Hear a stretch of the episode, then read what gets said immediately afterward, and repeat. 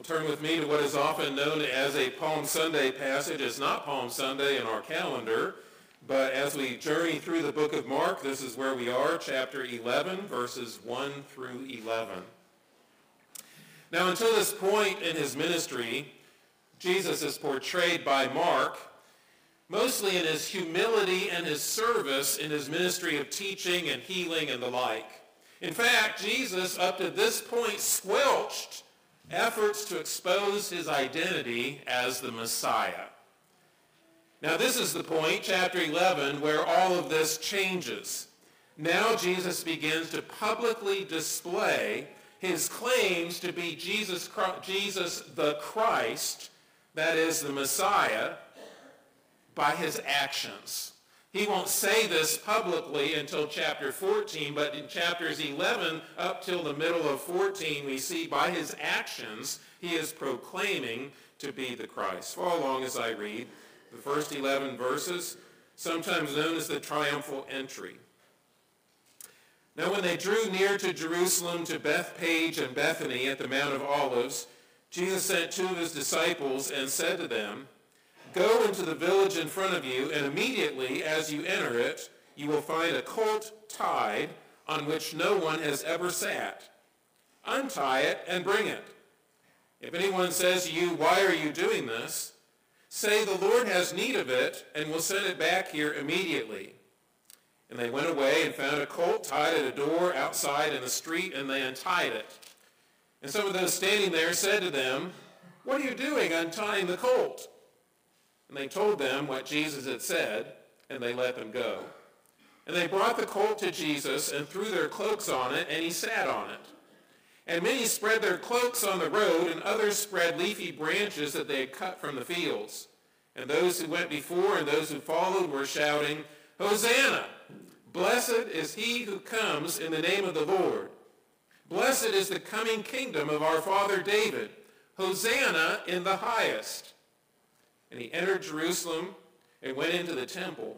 And when he had looked around at everything, as it was already late, he went out to Bethany with the twelve. We're going to stop there. Let us bow briefly in prayer. Father, this is your word. Open our ears to hear it and our hearts to understand it. Lord, I pray that everything said, done, spoken, thought here in this place would be pleasing in your sight, would be consistent with your word, or else pass away never to be heard from again. We pray these things in Jesus' name. Amen.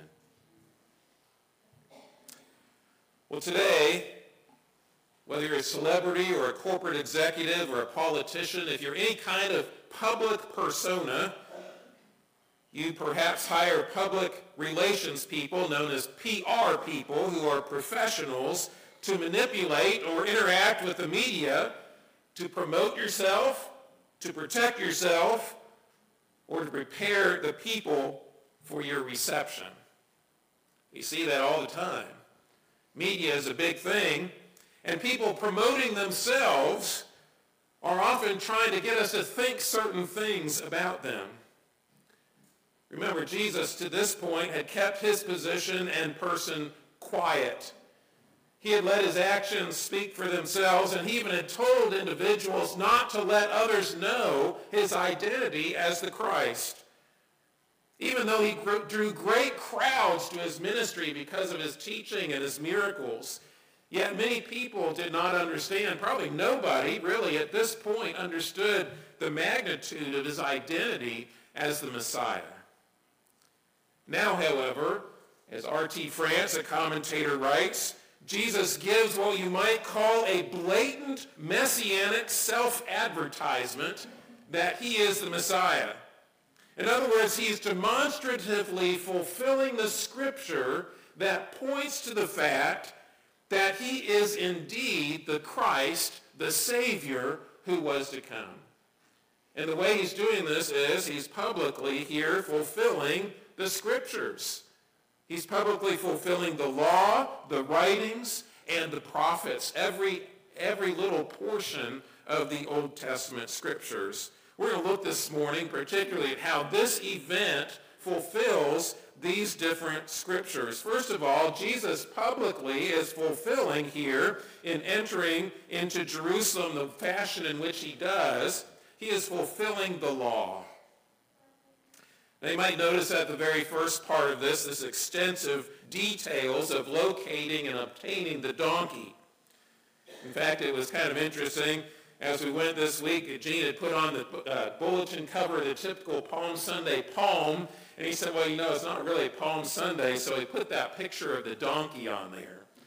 And you know how often you come to church and you open up the bulletin and you see a donkey. And I thought, you know, in some ways, we all can understand that if God can make a donkey talk, he can make us all say things to his glory. But the donkey here has more symbols than just the donkey that Balaam rode in Scripture. The details here remind us, first of all, about Jesus' preparations for this.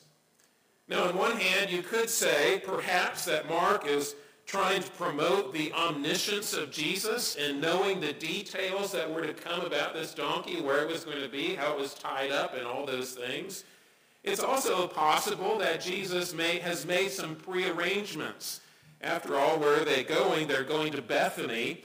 This is the village where Martha and Mary and Lazarus lived. It's perhaps possible that in his contacts there he had this planned out and sent word ahead of time. But whether it's showing that Jesus will know exactly what's going to take place because of his omniscience, or whether he had made prearrangements, that's not necessarily the most important part of this passage. The most important part is why a donkey? Well, first of all, look with me at the passage that was read earlier from Genesis Emmanuel read a passage that was Jacob's basically deathbed talk to all of his sons. Now, one of those sons is Judah. And here's what he said to Judah in Genesis 49, 8 through 12. He says, Judah, your brothers shall praise you. Your hand shall be on the neck of your enemies. Your father's son shall bow down before you. Judah is a lion's cub from the prey, my son, you have gone up. He stooped down. He crouched as a lion and as a lioness. Who dares rouse him? The scepter shall not depart from Judah, nor the ruler's staff from between his feet until tribute comes to him. And to him shall be the obedience of the peoples. And then listen to this verse. Binding his foal to the vine and his donkey's colt to the choice vine, he has washed his garments in wine and his vesture in the blood of grapes. His eyes are darker than wine and his teeth whiter than milk. Now, what is going on here about this donkey or the colt or foal that is going on here? What, what is the, the context here in Genesis 49? Well, Jacob is prophesying according to the Spirit that is inspiring him to say these words. First of all, that the king will come from Judah. This is the idea of the scepter. The scepter shall not depart from you. This idea here that the ruler's staff is between his feet until tribute comes to him and be the obedience of the... This is a reminder of the king, the royal line. So in other words, this is a prophecy of the royal line of Israel coming from this tribe of Judah. Not only this, but notice this kind of rule. It says, the scepter shall not depart, and the ruler's staff also shall not depart from between his feet. This isn't the normal rule of a king. This is predicting or prophesying a forever rule until all the obedience of the peoples. Notice it says, and to him shall be the obedience of the peoples. Until tribute comes to him. In other words, this is not just a king because he says he's a king or because he's in the tradition of a king or he comes in a hereditary line of kings. This is a king until all the people are obedient to him. So it's a forever rule. And then it's in this context of the king with a forever reign coming from the line of Judah that we come to verse 11 of that text. And it's interesting. Why the colt? But in the context here, It says he has washed his garments in wine and his vesture in the blood of grapes. Now, if you know what it's like to wash something in wine, you think, well, that's totally ridiculous. After all, if you wash something in wine, it ruins it, doesn't it? You know, if I were to wash any of my clothing in wine, I'd have to throw them out. Not only would they stink, not only would they have this fermenting liquid upon them, but the stains could not be gotten out. So why this particular thing? Well, this is too a prophecy of something called the atonement. This is in essence a reminder of the Lord's Supper that was to come. And of course the wine here, as we understand this in the context of this king of the line of Judah, is a reminder of the foreshadowing of the Lord's Supper where he says, my blood of the covenant is in this wine. So here in this colt or this foal, you have this background here. This donkey is representative of the line of Judah. And it fulfills the understanding of this text relating to Judah. But not only this, you also have to understand what kind of cult it was. In fact, it also fulfills this particular aspect of the donkey and the colt and all those things, fulfills some of the other details of the law. In Numbers 19, we read about the fact that they were to keep the Passover. In Deuteronomy 21.3, it talks about a kind of animal that was used for a sacred purpose. We see that again in 1 Samuel 6, 7. In this case, in those two cases, it was an oxen or it was oxen, and or oxen. And in these cases, they were to be oxen who had never worn a yoke. In other words, this was, like this colt here, was to be an animal used for sacred purpose. And in order for it to be used in sacred purpose, if you have an understanding of the law, if it was a sacrifice, it was supposed to be an animal without blemish. It was supposed to be a young animal. In other words, one that had been, not been used for work yet. And it was to be, if it was another type of animal to be used, like a colt here for a sacred purpose or, an, or oxen, then it was to be those that had never been made to work before.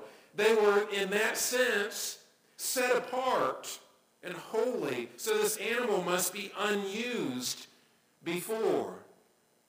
So when it says here that this particular colt that was tied, it was a reminder that this colt was one he'd not been ridden before, he'd not been used before. He was for a holy purpose.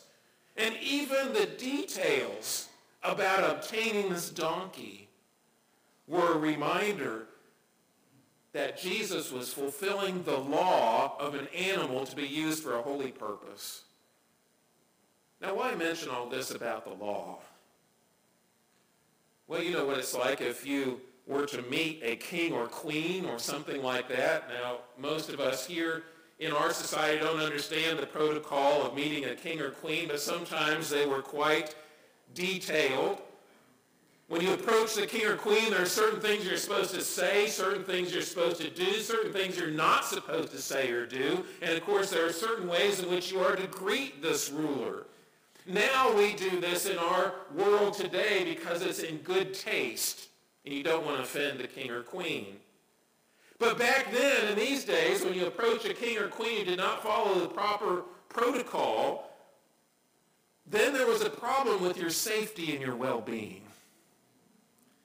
If you didn't follow the proper protocol, then you could be executed.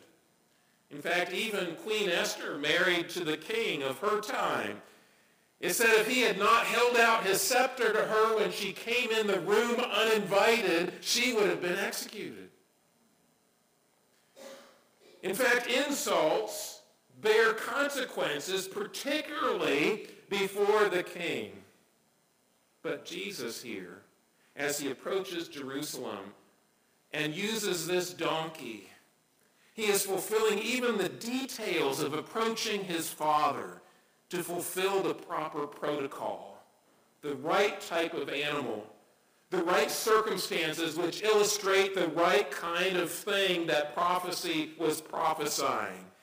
This was all to fulfill, as it says in Scripture, to fulfill all righteousness. For you see, Jesus is our righteousness. We don't have any of our own his public fulfillment of the law, even in this, the first public statement by action that he is the Messiah. In fulfilling this law, he is perfecting his obedience before the Father, the only person in the history of the world who has earned his salvation. He does not earn death. He has earned salvation by perfect obedience. He should not, by rights, according to that, die according to the law. He is our righteousness because we don't have any of our own. Our lives are marred by sin. Jesus perfectly fulfilled the law. But Jesus here also publicly is fulfilling the writings. If you know the Hebrew scriptures, you know that they're divided into three categories. The law, particularly the first five books of the Bible, the writings, that is, the, the poetic literature, in addition to some of the historical material in the Kings and Chronicles. And then as well, you have the prophets. Well, here, what about the writings? How does Jesus publicly fulfill the writings in the triumphal entry? Well, here's the scene. You know it. You've heard it before. Perhaps if you've been to church the week before Easter, then you've heard these things about Palm Sunday. Here's a typical pilgrimage of the people they are coming to Jerusalem to celebrate a feast. They're getting ready for Passover. And here is this typical pilgrimage. There are great crowds, people coming from all over the area. For Jesus, he's probably with a group of people from Galilee coming down. There's greens that are there. In fact, the palm is known as a symbol of Israel. And there were times when this symbol was flown even on flags and other types of things. And then they would be often repeating or chanting even antiphonally. In other words, there might be a group behind and a group in front that would antiphonally chant phrases from the Psalms. Particularly Psalm 118 as they approach the gates of Jerusalem. And then as they're coming down towards the city, they come up on the Mount of Olives and they see that breathtaking view of the city of Jerusalem and they begin a time of exaltation and praise as they sing or chant these psalms together. Now what's atypical about these particular pilgrimages was this, that someone would ride on the last stage of the journey. This was typically not done. And of course here, the cutting of the branches from the fields and the throwing down of their garments, this also was not typical as they came into the city. So, so there are some things here that are unusual in this pilgrimage and amongst this portion of the crowd, but there are other things that are very typical of what's taking place as they enter into Jerusalem. But again, here's Jesus He's riding this donkey. And this is reminiscent particularly of one of the writings in 1 Kings chapter 1. Perhaps you're familiar with how David passed on his kingdom to Solomon. One of his other sons, Adonijah, had set himself up as king in another location. And by this time, Solomon's mother had already been promised that Solomon would become the king, and Nathan the prophet and, and uh, uh, Bathsheba go in to see David and they tell him, you got to do something. You want Solomon to be king, but Adonijah is setting himself up as king. And so Solomon tells them what to do. He prepares them to anoint and to publicly display Solomon as king. And one of the things that happens is he says, prepare my mule, the royal donkey. The mule here is symbolized as a royal animal particularly in what's taking place as they come into the city. You see, what has happened here is even by this time, horses have supplanted mules for these purposes. Now when the king comes in triumphant march into the city in victory, they don't ride on donkeys anymore. They ride on horses. Horses were seen more powerful and more glorious, and they might come with their chariots and all these other things. And this was typical for one who won a battle. But Jesus' purpose is not to come in with the military might and victory of a general king. He's coming here with the particular association of David, who would come into Jerusalem on a donkey and David, who said, My son Solomon, prepare the royal mule so that he can come in. And interesting to note, this is actually the only time in the entire Gospels that we find Jesus riding. The only time. Why? Because here it's fulfilling not only the reminiscences and implications of the royal line of David, but it's also a reminder of this royal psalm, Psalm 118. If you look at Psalm 118, particularly verses 19 through 27, it says, Open to me the gates of righteousness that I may enter through them and give thanks to the Lord. This is the gate of the Lord. The righteous shall enter through it. And of course, who is the righteous is particularly Jesus. I thank you that you have answered me and become my salvation. The stone that the builders rejected has become the cornerstone. This is the Lord's doing. It is marvelous in our eyes. This is the day that the Lord has made. Let us rejoice and be glad in it. Save us, we pray, O Lord. O Lord, we pray, give us success. And then here is what we often associate particularly with this event. Blessed is he who comes in the name of the Lord. We bless you from the house of the Lord. The Lord is God, and he has made his light to shine upon us. Bind the festal sacrifice with cords up to the horns of the altar. You see here, the pilgrims have been chanting or reciting, perhaps even singing, or perhaps going back and forth in antiphonous uh, volume, one statement to another from Psalm 118 as they have completed now the Hallel Corpus what have they been doing on their journey? In part, they've been reciting Psalm 113 through Psalm 118, known as the Hallel Psalms. These psalms that indicate for us, in this context, the celebration of God's work in their lives to bring them the great blessings that they have. So they say, blessed is he who comes in the name of the Lord. This is Jesus. Obviously, he's coming in the name of the Lord, isn't he? He said in John, he says, everything that the Father does and I see the Father doing, I do before you. And he invites us to join him in his work. Blessed is he who comes in the name of the Lord. He's also described here as the rejected stone. The stone the builders rejected has become the cornerstone. This is part of the context of this phrase about blessed is he who comes in the name of the Lord. The righteous one rejected. How, how appropriate is that? Jesus is coming into the city that he'll have this one group of individuals, the Galileans, come and exalt him and praise him and declare to the world that he is king. And then just a little bit later, probably a different crowd, likely from Jerusalem itself. It's, it's unlikely that there were ma- very many from this crowd of Galileans standing there at the trial of Jesus, but people in Jerusalem are going to cry, crucify, crucify him, because they are rejecting him. Here it says, the rejected stone, but perhaps even most appropriately in Psalm 118, after it says the Lord is God and he has made his light to shine upon us again, Jesus says, I am the light of the world.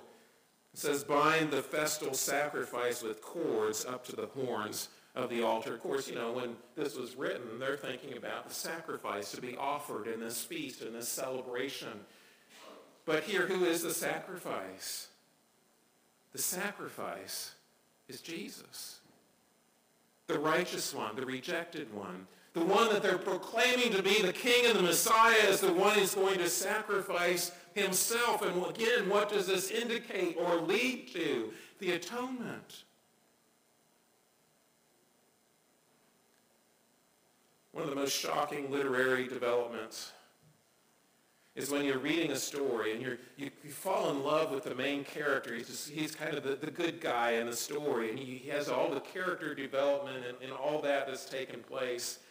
And the, the, climax of the book is where problems come in, and there's uh, hopefully some way to resolve this climax by this main character figuring out things or doing things or having things done to him so that now everything is put right in the world. Isn't that what you want in a book? I found myself reading a book yesterday. I couldn't put it down. I read hundreds of pages in this book.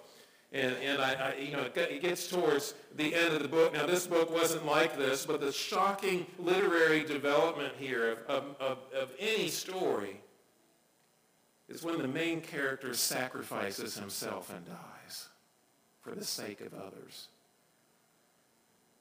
In some ways, I think this is why the Star Wars series was so popular the very first movie, if you remember, the, the character that emblem, uh, was emblematic of good and power and all of those things was this character Obi-Wan Kenobi.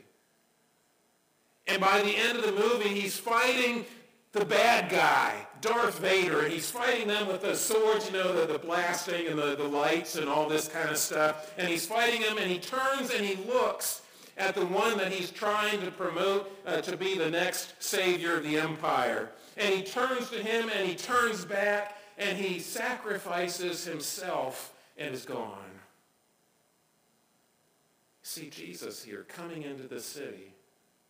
He's the king. He's the one that the scepter shall not depart from.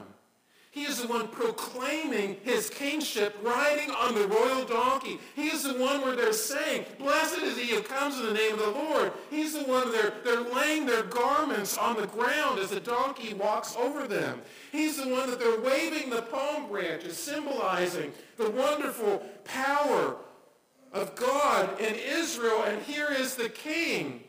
These are Galileans who have seen his miracles, heard his teaching, and they're powerfully proclaiming the wonder of seeing him coming into the city. And he's coming in for the purpose of dying on the cross for his people. This event is the exaltation of Christ at his public pronouncement with a hint of sacrifice. Christ is our Passover lamb. You see, he's not just publicly fulfilling the law, He's not just publicly fulfilling the writings, he's also publicly fulfilling the prophets after all. Of course, they do find the donkey as it's supposed to be. They have brought it to Jesus. Jesus is riding on this donkey into the city. They spread their cloaks on the road. They spread their leafy branches, according to verse 8. But then verse 9, those who went before and those who followed were shouting, Hosanna, blessed is he who comes in the name of the Lord. Again, a reminder, Hosanna meaning uh, save us. He says, Blessed is the coming kingdom of our father David, Hosanna in the highest. First of all, the whole idea of him coming in at this point in the context of our passage. Do you remember what happened in chapter 10? There was this healing of blind Bartimaeus. And Bartimaeus was able to see, and he's rejoicing, assumedly, as they leave Jericho and the, the outskirts of Jericho. This man, Bartimaeus, is coming following Jesus amongst the crowd and amongst those who are saying, Blessed is he who comes in the name of the Lord. Isaiah 29, verses 18 and 19 says, In that day the deaf shall hear the words of a book and out of their gloom and darkness the eyes of the blind shall see. The meek shall obtain fresh joy in the Lord, and the poor among mankind shall exalt in the Holy One of Israel. Who is poorer than a blind beggar?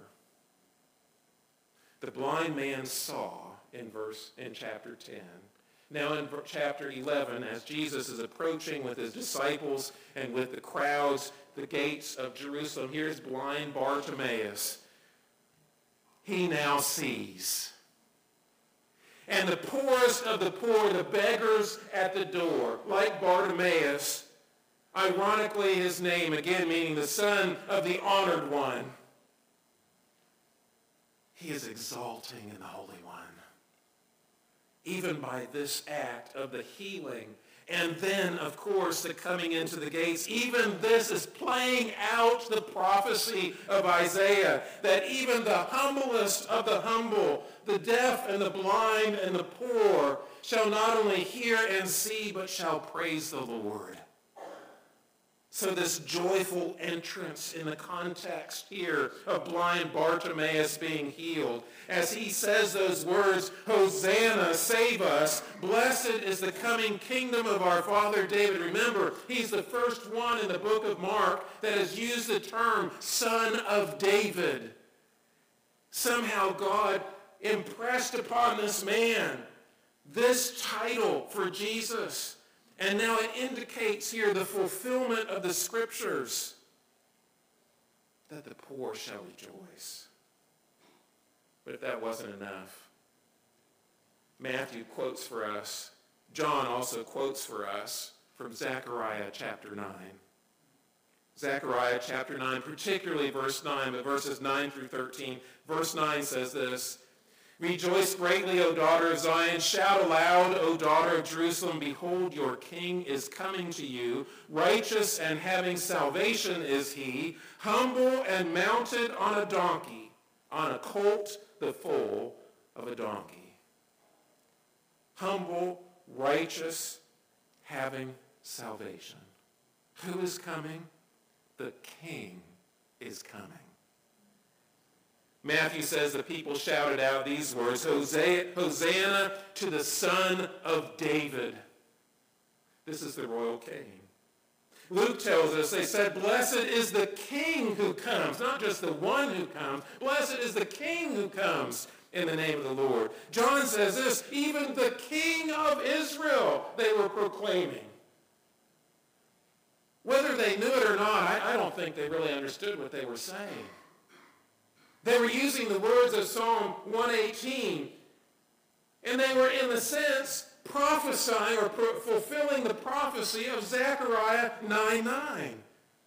They didn't understand the magnitude of what they were saying. Most of them had no clue as to what the king of Israel was really going to be. They were thinking of a majestic earthly ruler who would reorganize the nation, defeat and overthrow the Romans so that they could once again have a glorious nation with riches pouring in and their borders extended.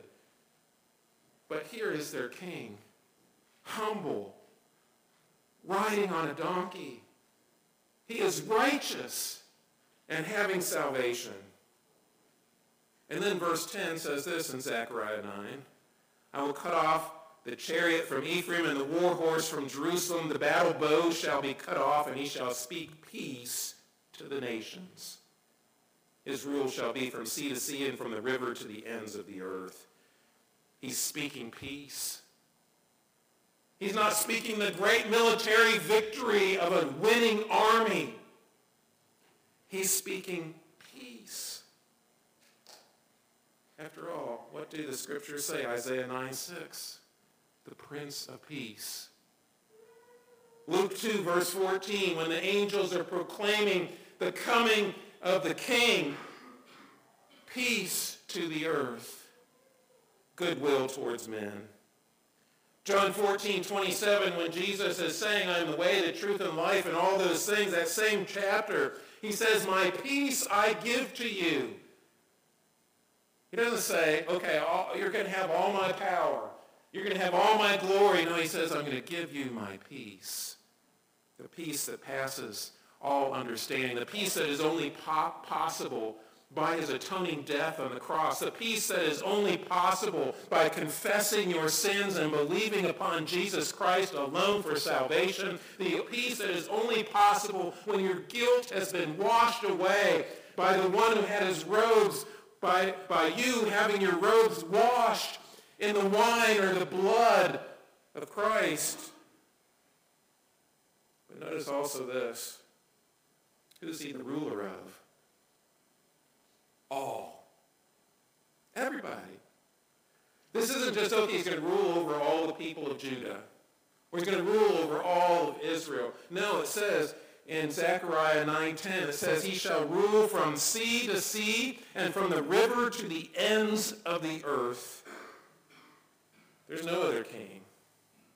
None. He's ruler of all. You know, there's been a lot of pomp and ceremony in South Carolina lately. There have been those who form these great big crowds, and they introduce different candidates. And they say, this is the next president of the United States. It's this great celebration, and they have their cheers, and they have bands that are playing, and they have pictures and the perfect background for the cameras to see, and all the people who are supposed to, to cheer and do the right things at just the right times. Really, it's kind of silly when you think about it. But this is the celebration of the King, who is King of all. This is the one time in the gospel narratives when Jesus rides on a donkey into the city, publicly proclaiming by his actions that this is really true. He does not rebuke them. He does not tell them to be quiet. He does not say to the people around them, don't call me king, don't call me Messiah, don't tell me to save you. In other words, he's by his silence he is inviting that praise at this particular point in history because it's true. Christ is our king. He's not a national king. He's a covenantal forever king. In fact, why does he give freedom? Why can they sing Hosanna in the highest? Save us, save us, King David. Why can they say that? It's because of this. If you look at verse 11 in Zechariah 9, it says, As for you also, because of the blood of my covenant with you, I will set your prisoners free from the waterless pit. What a context. Again, because of the Lord's covenant of blood. Now we could look at the covenant of blood in the Old Testament and see how uh, the blood shed was to cover the sins of the people. Hebrews tells us without the shedding of blood, there's no forgiveness of sins. Of course, they sprinkled the people with blood. They sprinkled the book of the law with blood. They sprinkled the altar with blood. In fact, everything there was sprinkled with blood. This blood of the covenant was a recognition that only by death can our sins be atoned for. And yet, you and I, we're not the perfect sacrifice. We can't die for ourselves. And the animals, even though they were commanded to be sacrificed in the Old Testament, they were just temporary. They might cover the sins that have been committed, but the minute they're sacrificed, we begin sinning again. And they don't cover the next sins. And here there is one sacrifice, the sacrifice of the perfect Lamb of God, the righteous one who had fulfilled all law. And this event was fulfilling the prophecy of the Messiah to come because of the Lord's covenant of blood. And then, of course, referring to the atonement. Jesus really will fulfill the words, Hosanna to the King of David. Save us you see this event in history documented by all four gospel writers embedded upon their memory, even though at the time they had no clue what he was talking about, even though at the time all these actions really had no meaning to them. Yet by the power of the Holy Spirit, when God and the Lord Jesus Christ by his Spirit opened their mind to understand the scriptures, they all knew the importance of this event, that he was accepting the title of Christ. Jesus is God's Christ and the only way to salvation. That means there's nothing you can do. There's not going to be a scale up in heaven when you enter the gates of heaven that says, okay, let's weigh out your bad deeds and your good deeds and see which one wins. No, there's no scale like that. Because even your good deeds, Scripture tells us, will go on that bad scale and weigh it down. In fact, the bad scale would sink all the way down to the depths of the earth, and the good scale would have nothing on it.